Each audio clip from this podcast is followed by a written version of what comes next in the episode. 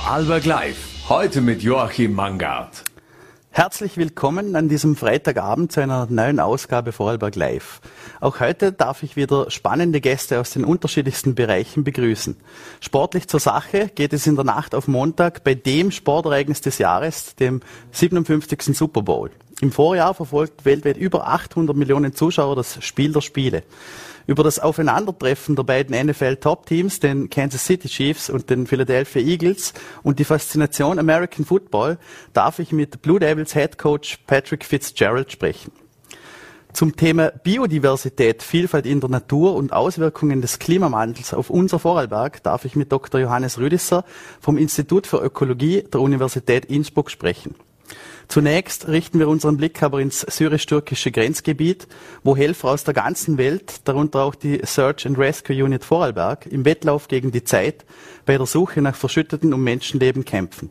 Dazu darf ich den erfolgreichen Unternehmer, Schauspieler und Model Mike Galeli bei mir recht herzlich begrüßen. Herzlich willkommen, Herr Galeli.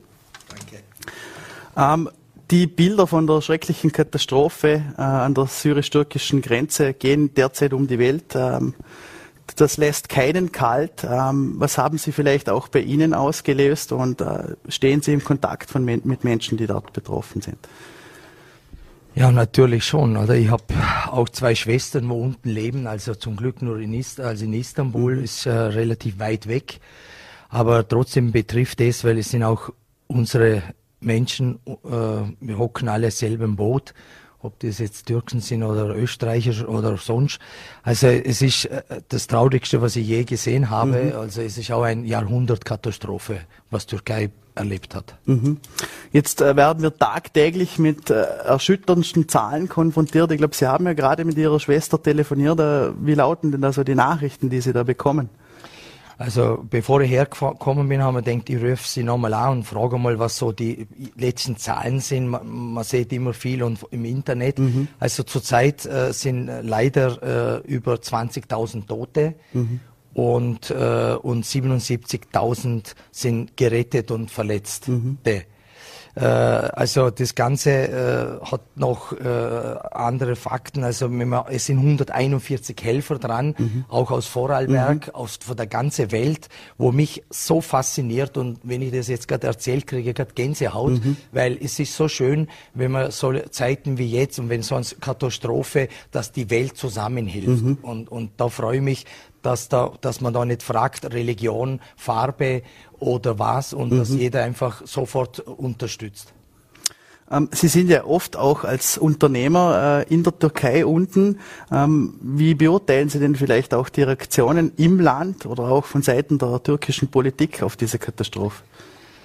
Ja, man, das ist noch ein bisschen zu frisch alles, mhm. oder? Also die, die Leute haben jetzt andere Schmerzen, äh, Familienangehörige äh, äh, und sie suchen, so dass sie den, das andere noch nicht ganz realisiert haben, weil das große Schmerz oder das Problem ob das jetzt mit Politik oder sonst, wer ist schuld, warum ist das mhm. passiert, äh, kommt erst. Also darum würde ich da jetzt noch ein bisschen vorsichtig sein, aber es ist trotzdem äh, sehr, sehr, sehr traurig, wenn ich auch in, in der türkischen Kanäle auch, auch mal rein, mhm. reinschaue, mag ich gar nicht mehr, weil es läuft nur noch ganze Tag, äh, es ist auch verboten worden, es wurde äh, sieben Tage mhm. äh, Trauer, das heißt, es laufen keine Serien oder mhm. keine Filme oder sonst lustige Dinge, wo Leute sich amüsieren, sondern es geht rein um Trauer. Und, und da muss man jetzt abwarten, das große Problem äh, kommt erst. Mhm. Jetzt haben Sie es eh schon vorher angesprochen, äh, Helfer aus der ganzen Welt, äh, auch darunter die äh, Saruf aus Rankwil, äh, aus Rankwil, diese Spezialeinheit, äh, beteiligen sich an der Suche nach den Verschütteten. Ähm, wie Sie es vorher schon angesprochen haben, ähm, was worin begründet sich diese internationale Welle der Solidarität, dass da wirklich so schnell auch aus aller Herren Ländern äh, die, die Retter in die Türkei und an die syrische Grenze eilen? Ja, ich würde mal sagen, generell, äh, schlussendlich sitzen wir alle Menschen auf dieser Planet, Planet äh, am selben Boot. Das Leben ist kommen und gehen. Und darum finde ich so schön, wenn äh, ein Land, ein Staat oder ist wurscht, welcher, äh, wie weit, wie, wie fern, äh, einfach sofort eine Unterstützung mhm. bekommt. Mhm. Ich glaube, die, äh, die Sarah äh, freut sich auch, wenn, er, wenn, wenn sie da helfen kann. Mhm. Und wenn es heute in der Türkei ist, ist es morgen vielleicht in ein mhm. anderes äh, Land. Und, und, und die sind für das, sagen wir mal, nicht, nicht rein ausgebildet, die macht es auch freiwillig. Mhm. Ich finde es so schön, dass so Freiwillige, weil da unten gibt es nicht Hauptberufliche. Mhm. Also es sind alle fast Freiberu äh, freiberuflich oder freie Hilfe. Äh, und, und es ist auch große Unterstützung von der türkischen Community auch. Mhm. Also es gibt mhm. auch sehr viele Geschäftsmänner, Geschäftsleute, ob Deutschland, Österreich, Schweiz, ist egal auf der ganzen Welt, wo große, große Spenden machen. Mhm. Und, und das fasziniert mich. Und nicht nur die türkische Community, auch, ich, ich habe auch gerade heute Morgen nochmal äh, einige Anrufe bekommen von Freunden, wo dürfen wir was machen, wo dürfen wir helfen, Mike, hilf uns, kannst du uns da unterstützen. Und das finde ich einfach so schön, dass wir uns alle gegenseitig helfen, weil schlussendlich äh, geht es um Leben. Mhm. Ähm wir hatten ja vor kurzem auch das Vergnügen, äh, in Form eines Artikels über die Situation zu sprechen. Äh, wie waren denn da die Reaktionen drauf? Also da hat es ja im Anschluss äh, ganz schön für Wirbel am Telefon gesorgt. Absolut, weil mhm. ich, mein, ich war beruflich auf meine Deutschland-Tour und wo Sie mich dann angerufen haben, hat mich das natürlich so gerührt, weil durch den Stress bin ich selber nicht draufgekommen, äh, können wir da was machen, oder? Äh, und, und, und das, was ihr da geschrieben habt, äh, durch diesen schönen Artikel, ist natürlich die Telefone heiß gelaufen. ich habe echt viel Termine gehabt mhm. und dazwischen habe ich immer lautlos machen müssen, dass ich dann am Abend die Leute zurückgerufen habe, wo, wo wir eben oder wo ihr geschrieben habt, äh, dass wir eine Spendenaktion starten mhm. werden, wo dann halt zur richtigen Adresse geht und dass ich äh, auch persönlich mhm nach äh, einigen Wochen, jetzt ist es nämlich überfüllt, weil jetzt muss man nicht extrem viel äh, spenden, sprich jetzt äh, Kartons, äh, mhm. Ähm, Kleider, Decken, Schuhe, alles Mögliche, weil das ist, haben Sie mhm. jetzt genug. Sie, Sie haben es ja auch schon angesprochen, äh, dafür auch großer Dank. Äh, Sie wollen Ihr Netzwerk nutzen, Ihren hohen Bekanntheitsgrad und da auch dann an der Seite vom Land Vorarlberg und dem Roten Kreuz und der Caritas Vorarlberg diese Aktion zu unterstützen.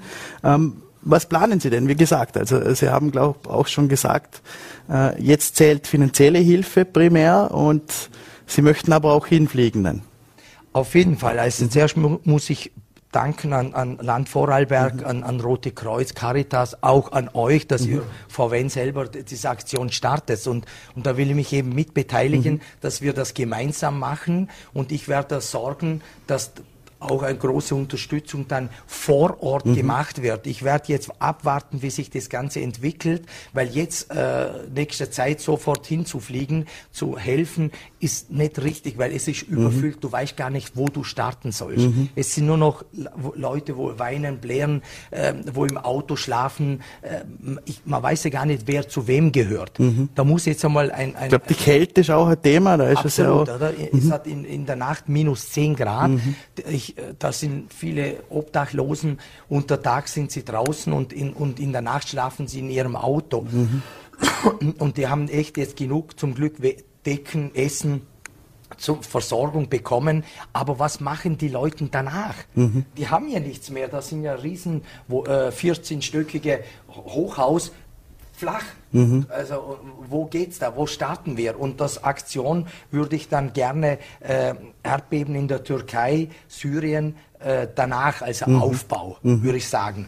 Und die brauchen dann finanzielle Unterstützung mhm. von uns, äh, wo sie dann halt ihr Leben weiterführen mhm. können. Mhm. Und, und, da möchte ich gerne dabei sein und das werde ich auch vor Ort äh, kontrollieren und auch unterstützen. Vielleicht abschließend einmal zuerst noch einmal vielen recht herzlichen Dank auch, dass Sie äh, sich an dieser Initiative auch beteiligen, Vorarlberg hilft. Ähm, was können wir jetzt tun? Ähm, was wird am meisten benötigt? Weil es sind ja inzwischen auch in der türkischen Community, haben wir auch schon gesehen, äh, viele sind momentan dabei, dass sie Konvois beladen, dass sie äh, Decken und Nahrungsmittel und auch Kleidungs- und, und alles, was benötigt wird. Ähm, wir versuchen auch natürlich über die Spenden, was, was können wir tun, was ist jetzt wichtig, was, wo, wo brennt es am meisten? Also, wenn ich jetzt ehrlich sagen muss, das Wichtigste, was wir alle tun können, ist beten. Mhm. Also echt beten, dass wenigstens viele Verletzte oder viele Lebendige noch gerettet werden kann. Das ist einmal das Wichtigste. Wenn ich heute gerade auch beim Schwester gehört habe, dass nach 110 mhm. Stunden trotzdem lebendige äh, Person oder gerettet wurde, das ist ja äh, hervorragend. Mhm. Also mhm. das heißt, man dürft nicht aufgeben unten. Und was wir hier machen können, ist außer beten, dass wir eben äh, Geld spenden, weil das alles andere haben sie schon. Ich mhm. glaube, ähm, das Problem beginnt erst später und darum mhm. würde ich mich sehr freuen, wenn wir alle uns zusammenhelfen und, und, und, und spenden, so gut es geht jede Euro, jedes Cent zählt da unten, weil es sind 13 Millionen Betroffene, mhm. also, also die ganze Umgebung, ob das das Hatay, Gaziantep, Marasch, äh, Malatya, Ankara und Hatay ist am meisten betroffen. Mhm. Das ist flach, da ist nichts mehr. Und, de und deshalb würde ich einfach sagen, äh, dass man mit dem Geld viel mehr anfangen kann für später als sonst anders. Und ich wünsche mir, äh, von euch äh, Unterstützung oder von uns allen, mhm. weil schlussendlich äh, sind wir alle Menschen und helfen Menschen. Mhm. Und, und das Leben nicht kommen und gehen und hoffe, dass wir das alles äh, nicht oft erleben müssen. Mhm. Dann sage ich mal recht herzlichen Dank äh, für den Besuch im Studio und äh, natürlich wollen wir uns da ebenfalls alle beteiligen. Äh, die Spendenkontennummern haben wir jetzt öfters eingeblendet, sind auch im Artikel dann hinterlegt. Äh, vielleicht auch an dieser Stelle noch ganz herzlichen Dank auch an alle Rettungskräfte, die da vor Ort täglich im Einsatz sind. Also Hut ab, höchsten Respekt und ja, damit äh, kommen wir zu etwas Erfreulicherem denn äh, der Super Bowl Sonntag steht an. Und das wohl größte US-Sportereignis der Welt fasziniert auch hierzulande immer mehr. Äh, ich darf begrüßen im Studio den Head Coach der Cineplex Blue Devils, der Patrick Fitzgerald. Mit dem werde ich jetzt kurz über dieses Super Bowl-Finale sprechen und auch, wie die Faszination dieser einzigartigen Sportart in Europa immer mehr Fuß fasst. Äh, herzlich willkommen, Herr Fitzgerald. Danke. Vorab, äh, was macht die Faszination am American Football aus? Wieso kann dieser Sport gerade auch jetzt immer mehr Fans in Europa begeistern? Ähm, ich glaube, das ist ein Sport wie keine andere. Ähm, manchen sagen, das ist ein bisschen langweilig, aber äh, in den höchsten Liga, äh, in den NFL, ist es sehr, sehr schnell ähm, die haben sehr, sehr harten Kontakt.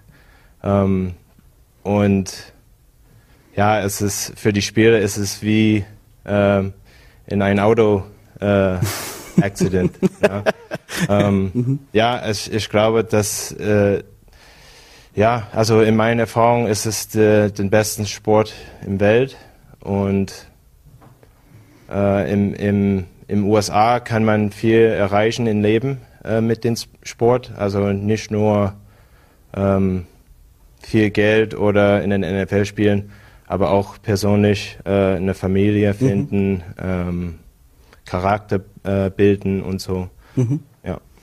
Ähm, jetzt kommt der Sport ja immer mehr äh, über die Landesgrenzen hinaus. Also gerade ich denke auch äh, vor kurzem noch an das Spiel in München. Die NFL trägt Spiele in Europa, in Deutschland aus. Äh, die Fans äh, rennen in Scharen zu den Spielen und äh, haben wir jetzt auch erlebt äh, bei dieser äh, Super Bowl Night, die dann im Firmament ansteht, relativ schnell einmal ausverkauft gewesen. Ähm, was denken Sie? Was, was, wieso, wieso ist die auch äh, die NFL so bemüht? Also gerade in diesen in diesen Kernländern, wo eigentlich nur König Fußball regiert, dass äh, der American Football jetzt auf einmal eine tragende Rolle zu spielen beginnt.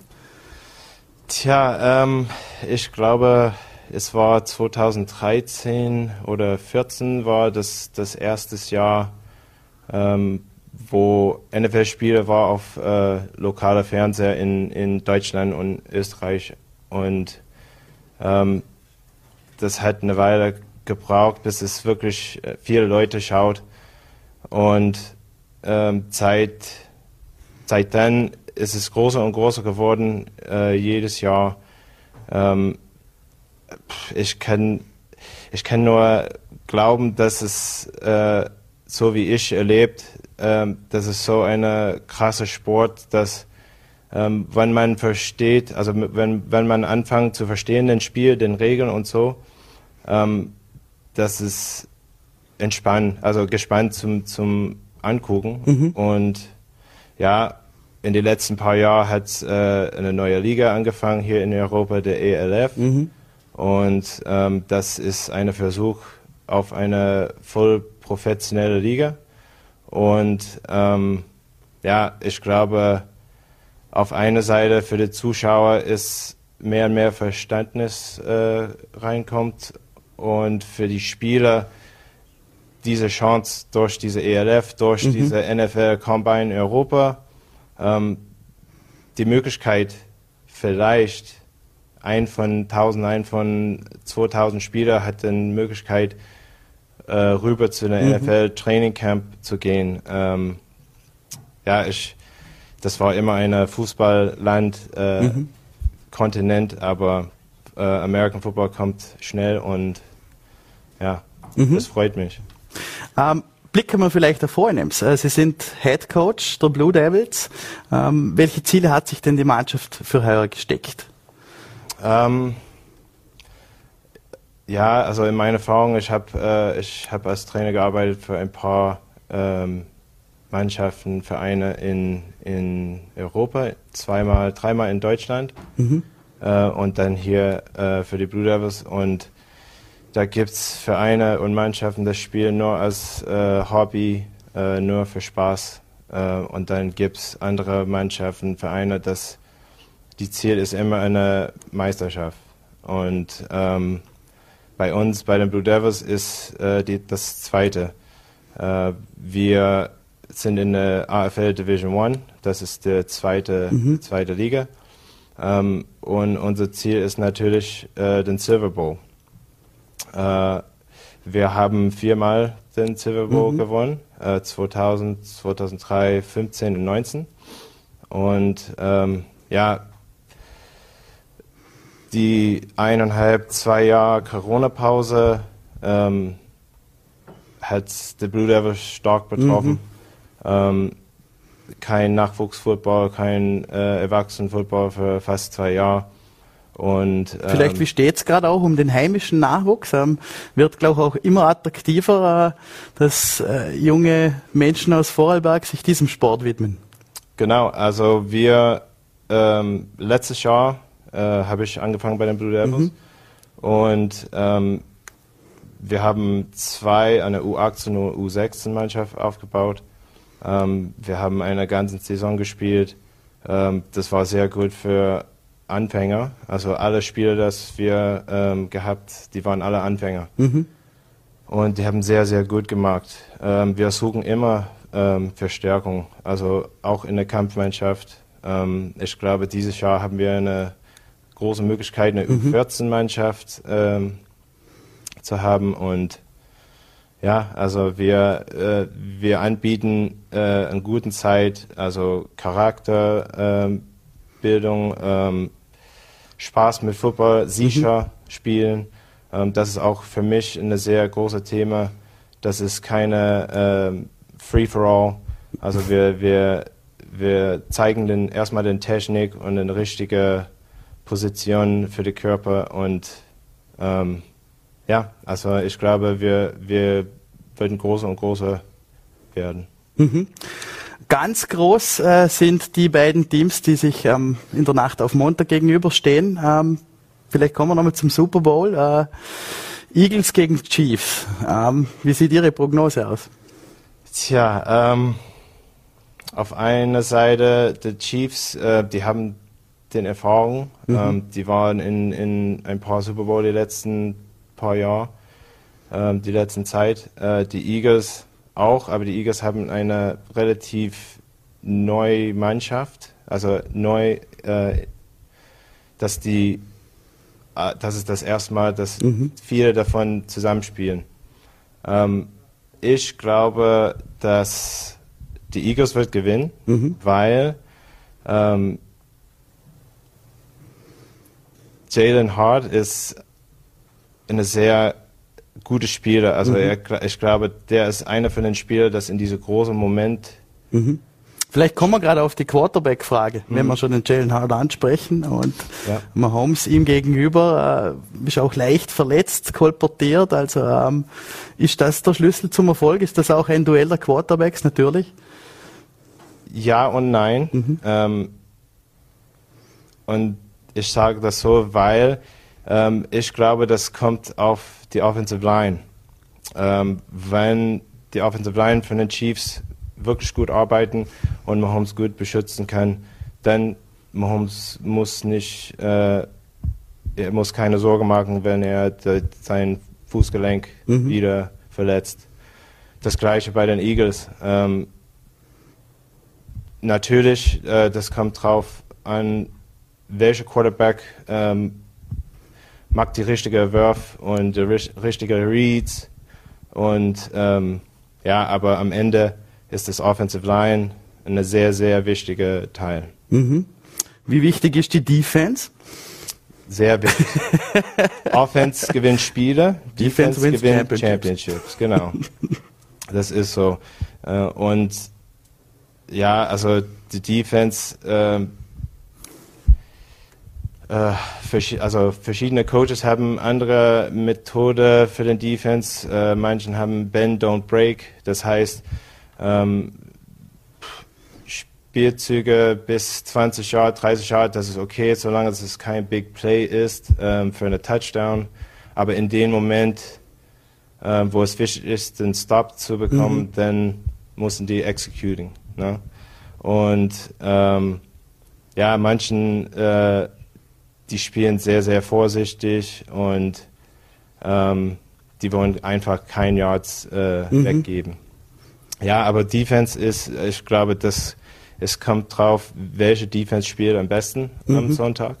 Und ja, natürlich ist es, ist es äh, die müssen beide äh, sehr gut spielen, aber ja, Defense. Also ich bin immer ein Offensive-Spieler, ein Offensive-Coach und mhm. also das ist meine Seite von dem Ball, aber ähm, ich verstehe auch, wie wichtig denn Defense ist. Ich kann meinen Job nicht gut machen, wenn der Defense mhm. äh, ganz viele Punkte erlauben. ähm, vielleicht auch noch eine Frage die Super Bowl oder der Super Bowl ist natürlich auch aus Fansicht äh, ein absolutes Highlight äh, auf allen Ebenen. Also Halbzeitshow mit Rihanna, äh, die Vermarktung, das gesamte drumherum, die teuersten Werbespots überhaupt. Ähm, Sie stammen aus den USA. Welche Bedeutung hat denn der Super Bowl Sonntag für den US-Amerikaner? Ja, also das ähm man kann sicher sein, dass äh, 90 Prozent von USA sitzt vor dem Fernseher und schaut das an. Also ein Teil davon ist die äh, Werbungen. Mhm. Also man, man weiß, dass jedes Jahr beim Super Bowl ist sehr lustige Werbung und ähm, das ist immer so, dass man redet da, darüber für ein Jahr bis mhm. zum nächsten Super Bowl. ähm, ja, also für einen Fan, äh, das möchte zum Super Bowl gehen, äh, viel Glück. Also ja. man muss den, mhm. den, Tickets kaufen vielleicht ein, zwei, drei Jahre vorher. Mhm. Und äh, man muss viel Geld haben dafür. Also ganz oben, die letzte mhm. Reihe, äh, bezahlt man 3.000, 4.000 Euro, also Dollar. Mhm. Ja, und ja, also manchmal äh, bekommt man Glück und kriegt eine Freikarte irgendwie, mhm. aber vielleicht einmal im Leben. Ähm, ein Event, das ebenfalls ausverkauft ist, ist ja äh, am Sonntag in Rankweil. Äh, die Super Bowl Nacht. Äh, da darf ich auch jetzt noch begrüßen äh, den äh, Geschäftsführer, den Mario Nachbauer. Herzlich willkommen. Ähm, vielleicht auch ähm, Herzlich willkommen. Dankeschön für die Einladung. Herzlichen Dank fürs Kommen. Ja, ähm, wenn wir da schon sehen, äh, sold out. Ähm, wie war's? Wie sind Sie da mit dem Ansturm äh, zurechtgekommen? Äh, waren Sie überrascht, dass sich da gleich so viele Menschen äh, dafür interessieren? Ja, also sehr überwältigend. Im Prinzip die Anmeldezahl. Wir haben 350 Tickets aufgelegt, davon 50 VIP-Tickets und sind seit acht, neun Tagen ausverkauft. Mhm.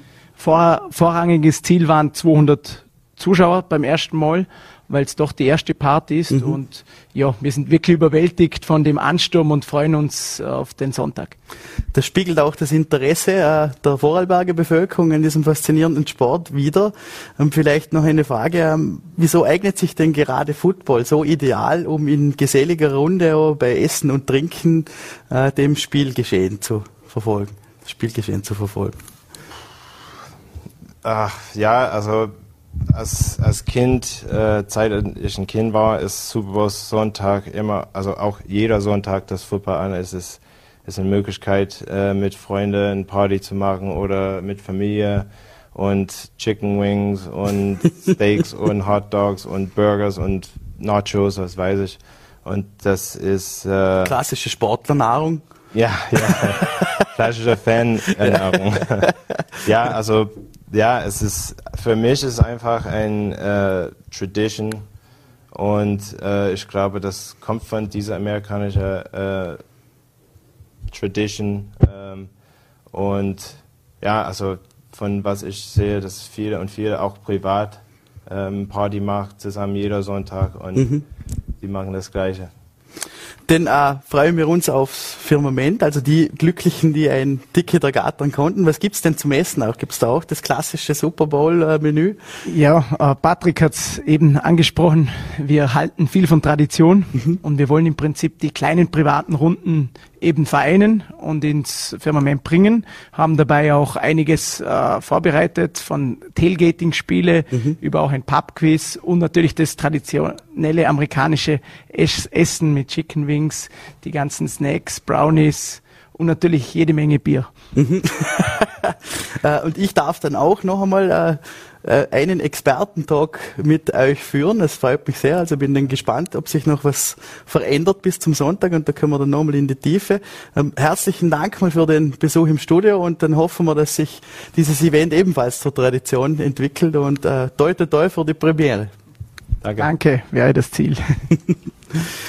Mit dem nächsten Gast werfen wir einen Blick auf die facettenreiche Vielfalt der Vorarlberger Natur. Themen wie Umweltschutz, Artenvielfalt, Biodiversität oder auch die Auswirkungen des Klimawandels sollten für uns alle höchste Priorität genießen. Ich darf begrüßen Dr. Johannes Rüdisser vom Institut für Ökologie der Universität Innsbruck. Herzlich willkommen. Hallo. Danke für die Einladung. Vielleicht erstes Stichwort. Äh, was ist Biodiversität? Warum ist diese wichtig und wie wird sie überhaupt erreicht? Ja, das ist natürlich eine sehr große Frage, muss mhm. ich leider dazu sagen. Das ist so wie wenn man fragen würde, was ist Sport, warum mhm. ist er toll und warum gefällt dir? Ich versuche es trotzdem, Biodiversität oder in der Langform Biological Diversity, also die biologische Vielfalt, beschreibt eigentlich die gesamte Vielfalt, die wir in der Natur haben. Also alle Aspekte, alle Elemente, die wir in der Natur haben. Also sehr breit, mhm. was sich sehr lange und sehr intensiv damit beschäftigt mhm. natürlich, machen auch viele Wissenschaftler, Wissenschaftlerinnen. Ähm, warum ist es wichtig für uns? Weil äh, Biodiversität und damit funktionierende Ökosysteme für uns tagtäglich ganz viele Leistungen erbringen. Mhm. Die bekannteste wird im Kindergarten äh, bereits erzählt, das ist die Bestäubung zum mhm. Beispiel, die kennt eigentlich jeder. Äh, aber viele Leute wissen zum Beispiel nicht, dass für Bestäubung gar nicht so sehr die Honigbiene als Haustier relevant ist, sondern unzähl verschiedener Insektenarten, mhm. von der Fliege angefangen über die Mücke, über Schmetterlinge bis hin zu verschiedenen Wildbienen, die eben diese Bestäubung leisten. Und wenn es diese Bestäubung nicht gäbe, gäbe es manche Produkte gar nicht, wie Kakao, also mhm. keine Schokolade. Äh, es gäbe keine Vanille äh, und andere Früchte, Äpfel, Birnen, Zwetschgen viel weniger. Also mhm. wir würden viel weniger ernten. Jetzt schwebt dieses Damoklesschwert des Bienensterbens ja überall in unsere Köpfe. Ähm, wie kann man denen entgegenwirken, gerade auch in Zeiten, wo äh, Boden zum Raren gut wird, äh, wo äh, gerade auch Themen wie Bodenversiegelung, äh, Flächen, vor allem auch Flächen, wo genau solche Wiesen die notwendig sind für dieses, äh, für dieses Bestäuben auch äh, fehlen, immer mehr. Ja, Sie sprechen ein wichtiges Thema an. Insofern, als aus meiner Sicht ist das Insektensterben, das Sie mhm. ansprechen, das betrifft ja nicht nur mhm. äh, Bienen. Bienen sind ein Teil der gesamten Insekten. Und wenn man sich vorstellt, wir haben in Österreich 40.000 Insektenarten, verschiedene. Äh, und da beobachten wir einen massiven Rückgang. Allerdings ist das ein Symptom weil wir generell davon sprechen müssen, dass wir eine große Biodiversitätskrise haben. Mhm. Also das betrifft nicht nur Insekten, das betrifft alle Lebensbereiche. Das, äh, da können wir die Pflanzen anschauen, können wir Pilze anschauen, können wir äh, Insekten anschauen oder Säugetiere, Vögel, die sind alle davon betroffen. Wenn die Insekten zurückgehen, mhm. dann fehlt damit auch Nahrung für Vögel, es fehlt Nahrung für Reptilien, es sind die alle betroffen. Und dieses Insektensterben, das jetzt oft in den Medien mhm. und damit auch in den Köpfen war, äh, ist eigentlich ein Symptom für diese große Biodiversitätskrise. Mhm. Und äh, auch das ist natürlich eine große Frage, wie begegnen wir dem? Äh, da gibt es ganz viele Maßnahmen, die wir ergreifen müssen, aber ich glaube, bevor wir sozusagen zu den Maßnahmen kommen, müssen wir, wir verstehen, dass wir da wirklich eine große Krise haben. Mhm. Angesprochen auf Krise, eine Krise, die derzeit auch in aller Munde ist, äh, Klimawandel, Klimakrise. Ähm, jetzt wird auch spielt das wahrscheinlich auch eine Rolle hinein in die Biodiversität, äh, wenn man sich auch denkt, hoher Ressourcenverbrauch äh, gilt einerseits als Haupttreiber für den Klimawandel, aber auch als Haupttreiber für den großen Verlust von Biodiversität. Ähm, es kam, kam da kürzlich eine Schweizer Studie zu dem Schluss, dass die Lebensqualität viel mehr von sozialen Faktoren abhängen könnte oder würde. Ähm, sollten wir uns da nicht in diesem Sinne auch weniger auf den Konsum und mehr auf ein gelebtes Miteinander konzentrieren? Da stimme ich Ihnen zu 100 Prozent zu und mich hat diese Schweizer Studie, die Sie ansprechen, überhaupt nicht überrascht. Mhm. Äh, wir wissen von verschiedenen äh, Studien, dass sozusagen ein, ein Mehr an finanziellem Wohlstand über eine sehr geringe Schwelle hinaus, also wenn einmal die Grundbedürfnisse erfüllt sind, dann bringt zusätzlicher Konsum, zusätzliches Geld relativ wenig an mehr an Lebensqualität mhm. oder gar glücklich sein. Also da gibt es verschiedenste Untersuchungen. Wenn die Grundbedürfnisse einmal erfüllt sind, dann ist zusätzlicher finanzieller Wohlstand ähm, sozusagen kein, kein Faktor, der uns glücklicher macht oder der uns mehr Lebensqualität beschert. Und umso mehr wäre es wichtig, wie Sie angesprochen mhm. haben, dass wir stärker darüber nachdenken, äh, ob denn unser massiver Ressourcenverbrauch, ob unser massiver Konsum, der ja völlig ungebremst ist sozusagen, tatsächlich der richtige Weg ist oder ob man den vielleicht viel stärker hinterfragen müsste. Mhm. Weil, wie Sie auch richtig angesprochen haben, ist genau dieser massive Konsum, dieser massive Ressourcenverbrauch Ursache für Klimakrise, mhm. aber gleichzeitig Ursache für die Biodiversitätskrise, die aus meiner Sicht noch viel weniger in den Köpfen angekommen ist. Mhm. Die Klimakrise Dafür gibt es ein gewisses Bewusstsein inzwischen, auch 30 Jahre zu spät, mhm. aber immerhin. Aber bei der Biodiversität haben wir nicht mehr 30 Jahre, um zu warten, um gegenzusteuern. Mhm. Ähm, vielleicht kommen wir nochmal zurück auf Ihr Berufsfeld. Ähm, Sie sind da vielseitig tätig, also im Bereich der Biodiversität. Unter anderem gibt es da den Begriff des Tagfalter-Monitorings. Ähm, was hat's denn da mit dem auf sich? Ähm, worum dreht sich's da und warum hat diese Beobachtung so einen, äh, liefert so gute Rückschlüsse im Sinne der Biodiversität? Ja, beim Tagfaltermonitoring, äh, das wir vor äh, fünf, sechs Jahren ins Leben gerufen haben, in, beginnend in Tirol, dann in mhm. Vorarlberg und jetzt österreichweit, ähm, da beginne ich noch einmal bei der Biodiversitätskrise, denn wir wissen, wir haben ein großes Problem, wir wissen, wir müssen dem gegensteuern. Gleichzeitig ist es so, dass wir, wenn wir im Detail hinschauen, sehr viel nicht wissen. Also uns fehlen oft Daten, auch bei der, beim Insektensterben werden wir immer wieder gefragt, mhm. ja, wie schaut das dann in Österreich aus? De facto müssen wir sagen, wir haben diese Daten nicht. Wir wissen nicht genau, wie das ausschaut. Und das haben wir jetzt in der Pandemie gelernt. Ohne Daten ist es sehr schwierig mhm. zu reagieren, ist es sehr schwierig, sinnvolle Maßnahmen zu treffen. Deshalb braucht es ein Biodiversitätsmonitoring. Die Schweiz hat sowas seit 20 Jahren, mhm. in Österreich gibt es sowas nicht. Und wir haben gesagt, äh, beginnen wir doch mit, mit, einem Teil. Und das sind eben die Schmetterlinge. Warum? Äh, die Schmetterlinge, wir können bei der Biodiversität nicht alle Aspekte betrachten, weil das eben so breit ist. Und deshalb gehen wir her und betrachten bestimmte Gruppen, die sehr relevant sind für Biodiversität, die sich sehr gut eignen.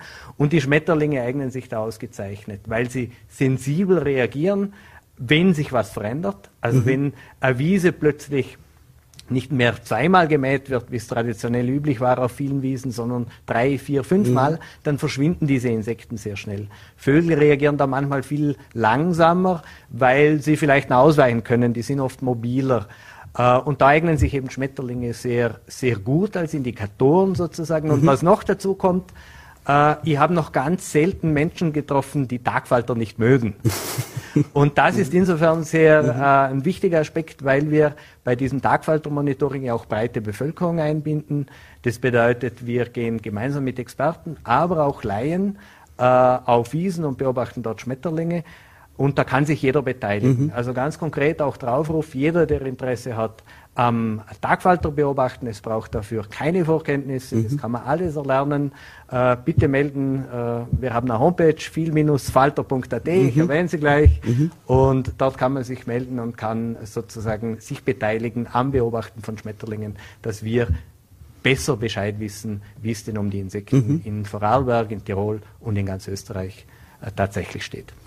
Und auch ein Beitrag an der Wissenschaft leisten. Ähm, der, Ihr Kollege Ökologe Franz Essel, äh, Wissenschaftler des Jahres 2022, fordert sogar einen grünen Marshallplan für die Artenvielfalt. Ähm, was hat es mit dem aus sich? Ja, der, der Kollege Franz Essel, eben äh, Kollege im Biodiversitätsrat, der äh, beschreibt mit diesem oder fordert mit diesem grünen Marshallplan, das auch sozusagen eine Forderung des Biodiversitätsrates ist, geht genau auf diese Biodiversitätskrise ein. Diese Biodiversitätskrise bedeutet, dass wir uns aktuell im sechsten großen Massenaussterben mhm. befinden. Äh, es gab fünf bekannte oder fünf bekannte große davor. Das letzte, das ist den meisten bekannt, das war vor 66 Millionen Jahren, als die Dinosaurier rausgestorben mhm. sind. Äh, der große Unterschied beim heutigen Massenaussterben ist das, dass im Gegensatz zu früheren, wo das riesige Naturkatastrophen sind, bei den Dinosauriern mhm. war es vermutlich ein riesiger Meteorit, der auf die Erde eingeschlagen ist, drei Jahre globaler Winter geherrscht mhm. hat. Fürs heutige Massenaussterben, da sind wir Menschen verantwortlich mhm. und niemand anderer. Wir brauchen einfach so viele Ressourcen, so viel Platz, dass wenig Platz für Natur bleibt. Und dem können wir gegensteuern. Das ist jetzt nicht so, dass das eine Einbahnstraße mhm. ist, wo wir nichts mehr tun können, sondern hier können und müssen wir gegensteuern, ganz im Sinne zukünftiger Generationen und weil wir eben so viele Nutzen aus der Natur beziehen. Wir können nicht leben de facto ohne funktionierende Natur.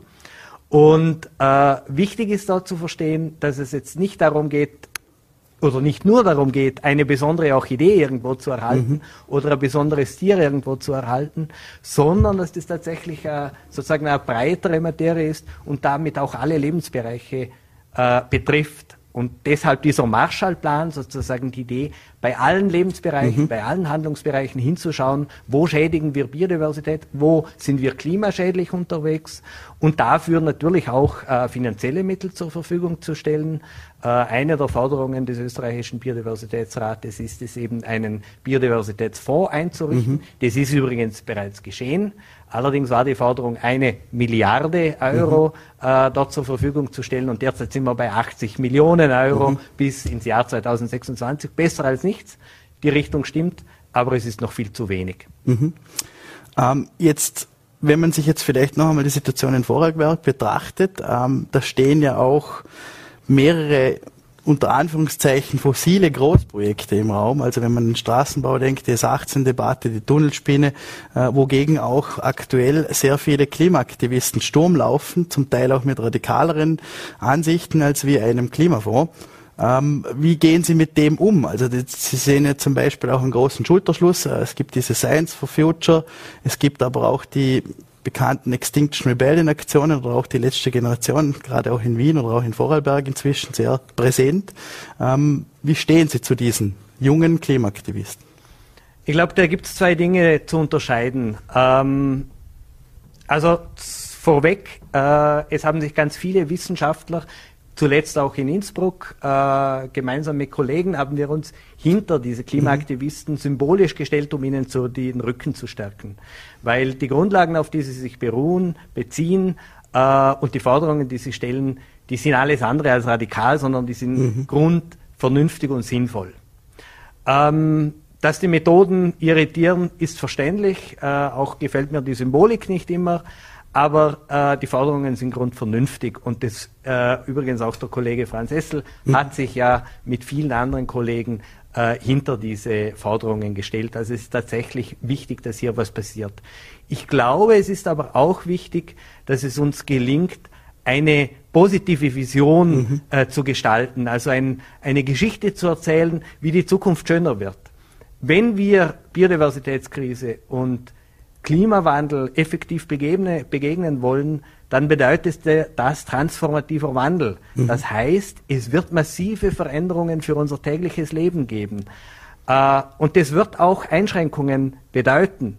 Gleichzeitig und viel wichtiger, das wird auch neue Möglichkeiten mhm. schaffen. Mhm. Und im, ganz im Sinne dieser Schweizer Studie auch neue Lebensqualität und neue Qualitäten schaffen. Und ich glaube, es ist um sozusagen breite Bevölkerung zu motivieren und viele Menschen mitzunehmen, und wir müssen alle Menschen schlussendlich mitnehmen, ist es wichtig, hier eine positive Geschichte zu mhm. erzählen, mhm. die wir aber nur gemeinsam erzählen können und die wir erst gestalten müssen, eben weil es um Zukunft geht. Mhm. Inwiefern wird man da dann zum Spielball der Politik? Also da stehen dann zum Beispiel äh, ganz klar äh, die Couleurs, äh, stellen sich zum Beispiel demonstrativ gegen eine Tempo 100 Reduktion zum Beispiel. Also das wird ja auch oft äh, diskutiert. Dann werden die Klimaaktivisten auch gerne als äh, arbeitslose äh, Klimakleber bezeichnet. Ähm, dann geht es um die Wirtschaft, die wirtschaftlichen Interessen, ähm, wird auch gern politisch ausgeschlachtet, dieses Thema. Ähm, wie kann man diesen gemeinsamen Weg finden oder auch dieses gemeinsame positive Narrativ finden, damit da alle an einem Strang ziehen? Ja, das ist eine sehr, sehr, sehr schwierige Frage eigentlich. Ähm, ich glaube, es hat mehrere Aspekte. Also wir beim Biodiversitätsrat, ich stehe ja hier als mhm. Wissenschaftler, wir beim Biodiversitätsrat haben uns zusammengeschlossen als Gruppe von Expertinnen, die sozusagen beratend zur Verfügung stehen, gerade für Entscheidungsträger, um über Biodiversitätsthemen zu mhm. informieren und gute Auskunft zu geben. Und ich denke, es ist wichtig, diese Rollen auch zu unterscheiden.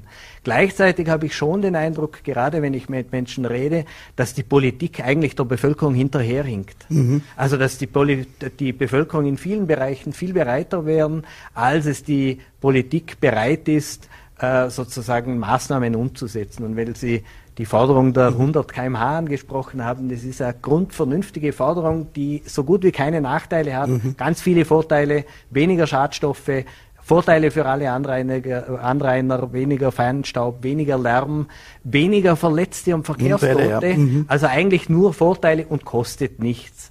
Also dass hier die Politik so zögert und, und ich verstehe diese Diskussion nur sehr bedingt. Mhm. Ähm, dann hoffen wir da auf eine Trendwende. Vielleicht auch als allerletzte Frage hat sich gerade auch die Corona-Pandemie negativ ausgewirkt auf die Kredibilität von Wissenschaftlern. Also die werden ja auch, äh, das war eine Riesendebatte, wem man da überhaupt noch Glauben schenken darf. Und wiederum wurde auch von vielen Populisten das ausgenutzt. Ähm, erleben wir das jetzt in Zeiten des Klimawandels oder halt der Klimakrise auch, dass es da so eine Feindlichkeit gegenüber Wissenschaft entsteht? Auch wieder eine schwierige Frage, aber eine gute Frage. Ich glaube, ich glaube, es ist beides. Mhm. Also ich glaube, was in der Corona-Pandemie passiert ist, ist, dass wir Wissenschaft live erlebt haben.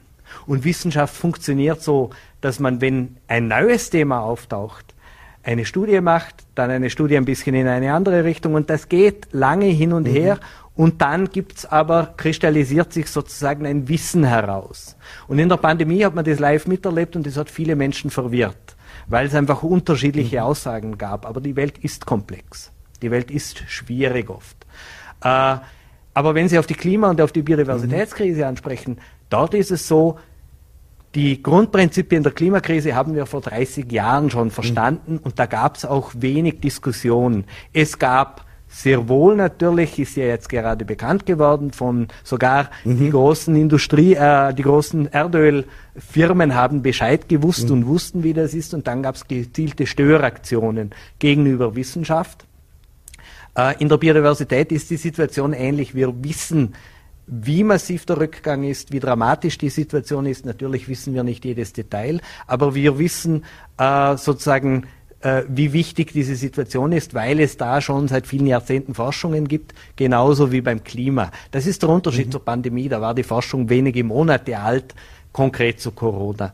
Und äh, hier ist es einfach wichtig, dass dass die Bevölkerung und auch die Politik einfach schneller reagiert und auf das hört. Und ich glaube, hier ist auch was Positives passiert in der Pandemie, dass sehr wohl äh, die Bedeutung von Wissenschaft bei vielen auch erkannt worden ist, mhm. weil schlussendlich hat uns viel Wissenschaft auch aus der Pandemie wieder herausgeführt. Mhm und auch über die nationalen Grenzen hinweg. Und ich glaube, im Kampf gegen äh, den Verlust von Artenvielfalt oder auch im Kampf gegen die Klimakrise können wir nur alle zusammen gemeinsam an einem Strang ziehen.